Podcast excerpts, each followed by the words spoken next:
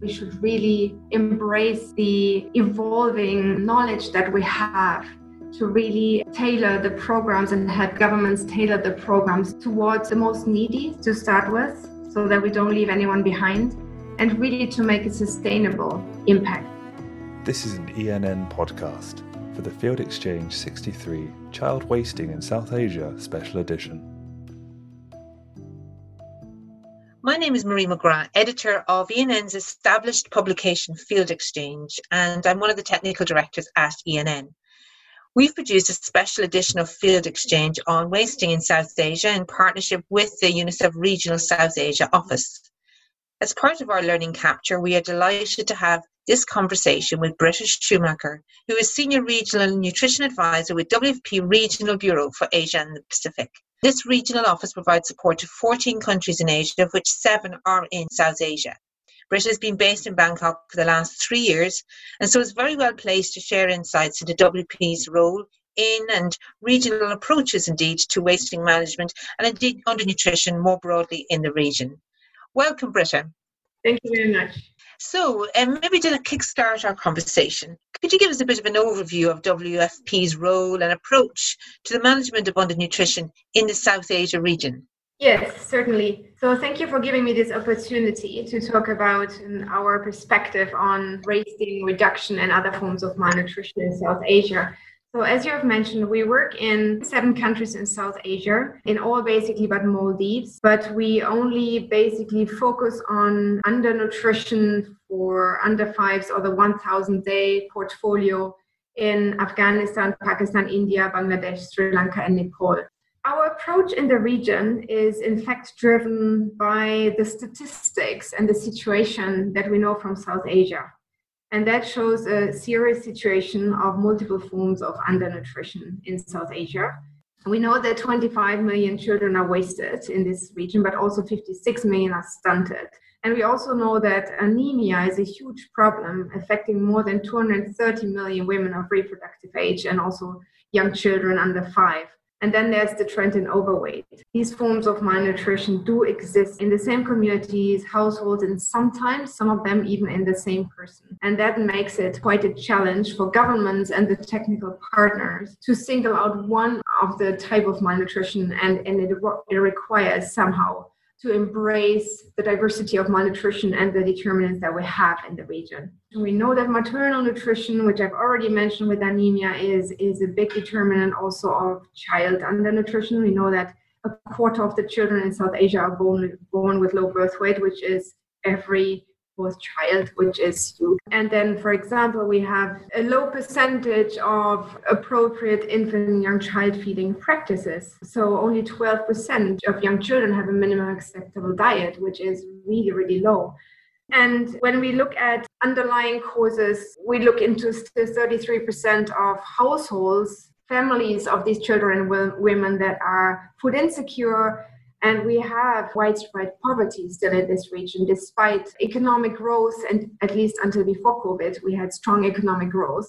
We also know more and more through some analytical work that also WFP is supporting, that families, women and children who are part of these families from the poorest and food insecure households, they are much more unlikely to access a nutritious diet and much unlikely to afford a nutritious diet that has the appropriate levels of protein, micronutrients, and also essential fatty acids, and also sufficient nutrient density for the young children between 6 and 23 months that they need to grow and develop for their cognitive development as well. Overall, in South Asia, as we've learned recently from the new SOFI report, we know that even before COVID, so figures from last year, 586 million people cannot afford a minimum nutritious diet. So we are really talking about millions of people and a really complex problem. Now, additionally to that, poverty and food insecurity and nutrition as a consequence is also influenced by frequent shocks, because this region, South Asia and also Southeast Asia, is a region with a high risk of natural hazards. So overall, having introduced this and how I see the situation in South Asia with some of the key features, And given the multitude and the multiple burden of malnutrition in South Asia, overall we promote and we also support governments in a package of interventions that really try to prevent wasting, stunting and micronutrient deficiencies. And with some of our interventions and interventions that government have also overweight, but I'm not going to talk too much about that today. So the focus of prevention is really important, because with a preventive approach, one can address, especially through the diet pathway, multiple forms of malnutrition. The pathway in the preventive package that we are supporting and promoting with governments is really aiming to support the achievement of nutrient adequate and healthy diets, especially for young children and pregnant lactating women or pregnant nursing women, but also more broadly around the life cycle. So this is our approach through different programmatic avenues, and also being conscious of the fact that we are in a context of climate change and natural hazards, and of course in some countries quite strongly also political conflict here in South Asia. We provide support for analysis on nutrient gaps and affordability of nutritious diets, and facilitating multi-stakeholder consensus on what the different sectors can contribute in terms of cost-effective solutions to achieving this. We are also working, or have been working in the region a lot, on food value chains, working with the private sector and brokering connections between governments and private sector to link interventions from the food system into social protection and health programs, such as making available locally produced specialized nutritious foods that meet nutrient requirements of young children or women. Or we are helping governments optimizing complementary food supplements that they provide as part of their long-standing programs already. And then we're also supporting and advocating for linking social and behavior change interventions into health or social protection programs. And then maybe last but not least, but also really important, is that we also work on strengthening capacities in emergency preparedness and response. So Britta, thank you so much for that overview. And moving on then, what are the various approaches that governments are using across the South Asia region to prevent wasting, as well as other forms of undernutrition? Yeah, so we see a variety of approaches in South Asia. I can see that most countries do embrace a focus on prevention and have a much stronger focus on preventing wasting and other forms of malnutrition. And they do focus on enhancing nutrient intake of the vulnerable groups. The use of specific fortified foods has actually a long history in South Asia, especially to poor and disadvantaged children. And these are usually provided as a package of interventions, linking in with health systems interventions. For example, in Nepal and Afghanistan, these specialized nutritious fortified foods are provided through the health system, and they are targeted to highly food insecure areas that are also have high rates of wasting and stunting, and they target geographically. In Afghanistan, for example, this is part of the nutrition cluster approach, and they use for the targeting aggravating factors such as displacements, which is a reality in Afghanistan. And is also linked to CMAM services, so they do have treatment there as well. In Nepal, the fortified blended food that they use is actually locally produced and targeted to a very remote area in Province 6, which is Kanali region, as part of a maternal and child nutrition program. So it's also a highly food insecure area where food availability for parts of the year is even a big issue, and people do not access nutritious diets there. The interesting part of Nepal, of this project, is that the locally produced food that WFP has supported in the past to be able to produce it in Nepal can also be diverted in case there is an emergency response. So that increases food insecurity. So the government then would like us to use that to respond to that emergency rather than relying on imported food, which often doesn't reach on time. On the other side of the spectrum, we have India and Sri Lanka that have long-standing programs with national coverage, and they have also traditionally been providing locally produced fortified foods, especially for young children and women as well. The interesting part for Sri Lanka is that they target underweight children, which is the only country in the region that does that. So rather than all children under 2, it's targeted towards underweight children, and then also to pregnant lactating women. And in India, it's through the health system. In India, this is what they call the take-home ration program, and it is part of a Integrated Child Development Service, ICDS program, that also links with immunization and other interventions implemented by the Ministry of Women and Child Development. And the last package, or the last couple of examples I want to give, is from Pakistan and Bangladesh. So these programs have in common that they are an evidence-informed, nutrition-sensitive social protection programs that we have been supporting. And the respective ministries collaborate with the Ministry of Health. There's the Benazir Income Support Program in Pakistan that has recently moved to integrating a package of interventions targeting pregnant lactating women with a cash incentive and the locally produced specialized food, and also linking in other interventions like SPC. And the Maternal and Child Development Program in Bangladesh, which targets also the 1,000 days, uses cash transfers with social behavior change communication, but does not rely on a food transfer, and has a much broader, let's say, set of objectives also to improve health services uptake, reduce child mortality, etc. Thank you, Britta. That's a really nice flavour of the different approaches. And from your perspective, which of these approaches do you think have worked well in South Asia region, and are there any evaluations that have been carried out showing any impact that they have had? I must say that from our perspective, we would prefer to see more evaluations happening in these programs, and not all of the evaluations that governments have carried out are available publicly. So the evidence base is not as strong as we would wish it to be. As an organization, we do support evidence-based approaches and advocate with governments to invest in strong M&E systems because it is important for them, of course, to know what results their investments generate and when program amendments are required.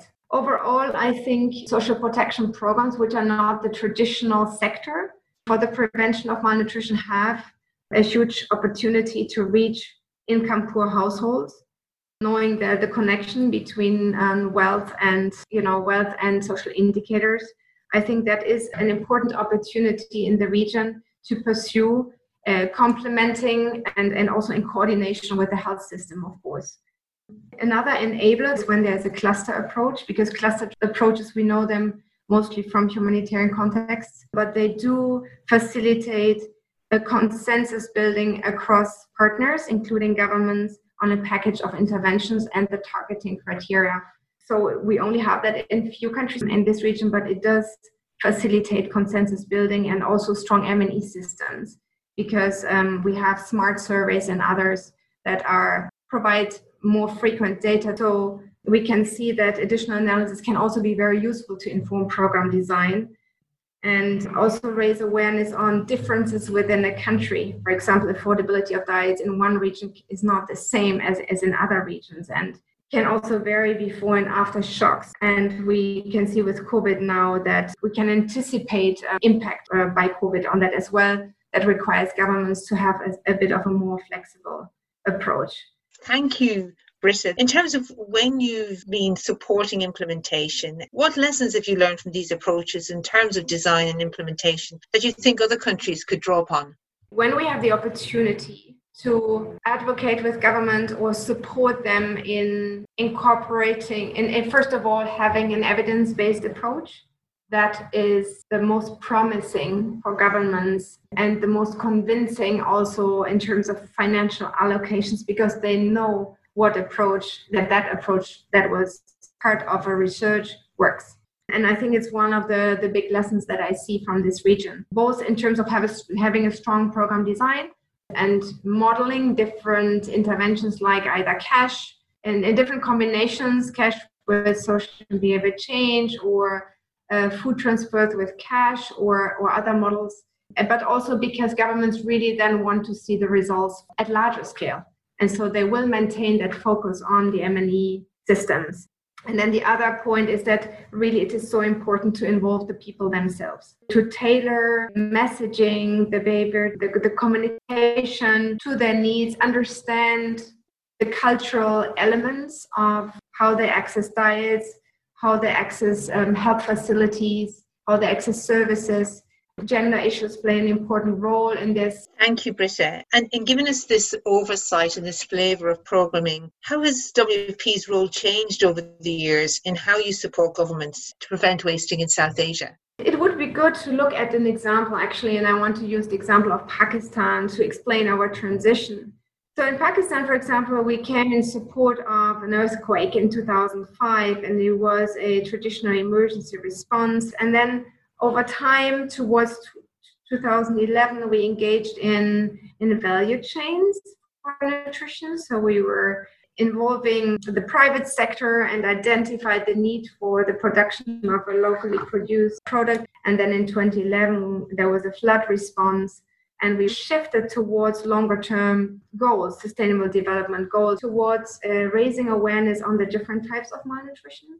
Also, micronutrient deficiencies being an enormous problem, and started engaging at policy level. And so our role shifted from an implementer to more a technical assistance provider.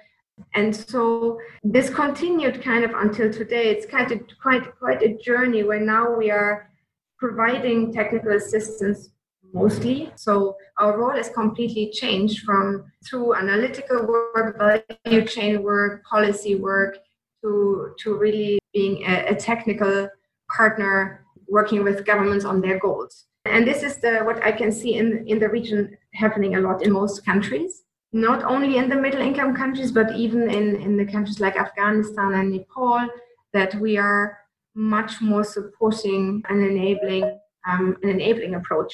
And it's very interesting for me personally to see that in Asia, that governments take responsibilities and just pull in the different technical partners that they need. From a sustainability perspective, it makes much more sense to work through the government systems, either social protection or health or food systems, and with private sector on more sustainable solutions that look into the medium and longer term horizon rather than only the immediate. Thank you, Britta. And I think as we're drawing towards the end of this really interesting conversation, I was wondering, it's hard to see far ahead, but really reflecting on experiences to date, what is your vision for the future, both for the prevention of wasting in South Asia, and as well as perhaps WFP's role in supporting this? That's, of course, a big question, and I don't think there's an easy answer. But what I see needs to happen in Asia is really to get the incidence and prevalence and the number of wasted children down to a level that it's manageable by the health systems. So because at the moment the health systems are overwhelmed, there are too many wasted children in South Asia, and it's not possible to provide every child with a treatment opportunity. In order to achieve that, though, I really feel that we need to mobilize all the different sectors. You can mobilize the different sectors, as I've already described, so to reach the poor or the food insecure first, but then also work at a more larger scale. And we really need to work with the people themselves, because they often don't understand all the complexity of why a child is wasted or why a child is stunted, if at all it's been recognized. And so what is a healthy and nutritious diet, and how they can, with the means that they have, get to it. And an additional point I want to make is that we need to work around the life cycle. So I also really see the importance of the education system. Not only that better educated people have less likely malnourished children and have more healthier children, but also to expose the school-age children and adolescents already early to good dietary practices and sensitize them and raise awareness on the importance of that, so that later on when they're decision makers or their parents themselves, that they're already sensitive to that and can make positive choices. So it's a complex thing. So I really think that we need to learn much more about these different contexts and then really tailor our interventions to meet those requirements. So that's my vision, and it wasn't a short one. It's it's very complex in South Asia with the urbanization happening and the persisting changes and also the trend towards overweight. It really definitely requires a multi-sector approach, multi-actor approach, and a focus on broadly the determinants of malnutrition, including overnutrition. Thank you so much, Britta. So that's been a really interesting and fascinating insight into your work and indeed the work of many governments and partners in the region. Thank you so much for taking the time to talk with us today. Read the Child Wasting in South Asia Special Edition Field Exchange to find out more. Visit ennonline.net/FEX.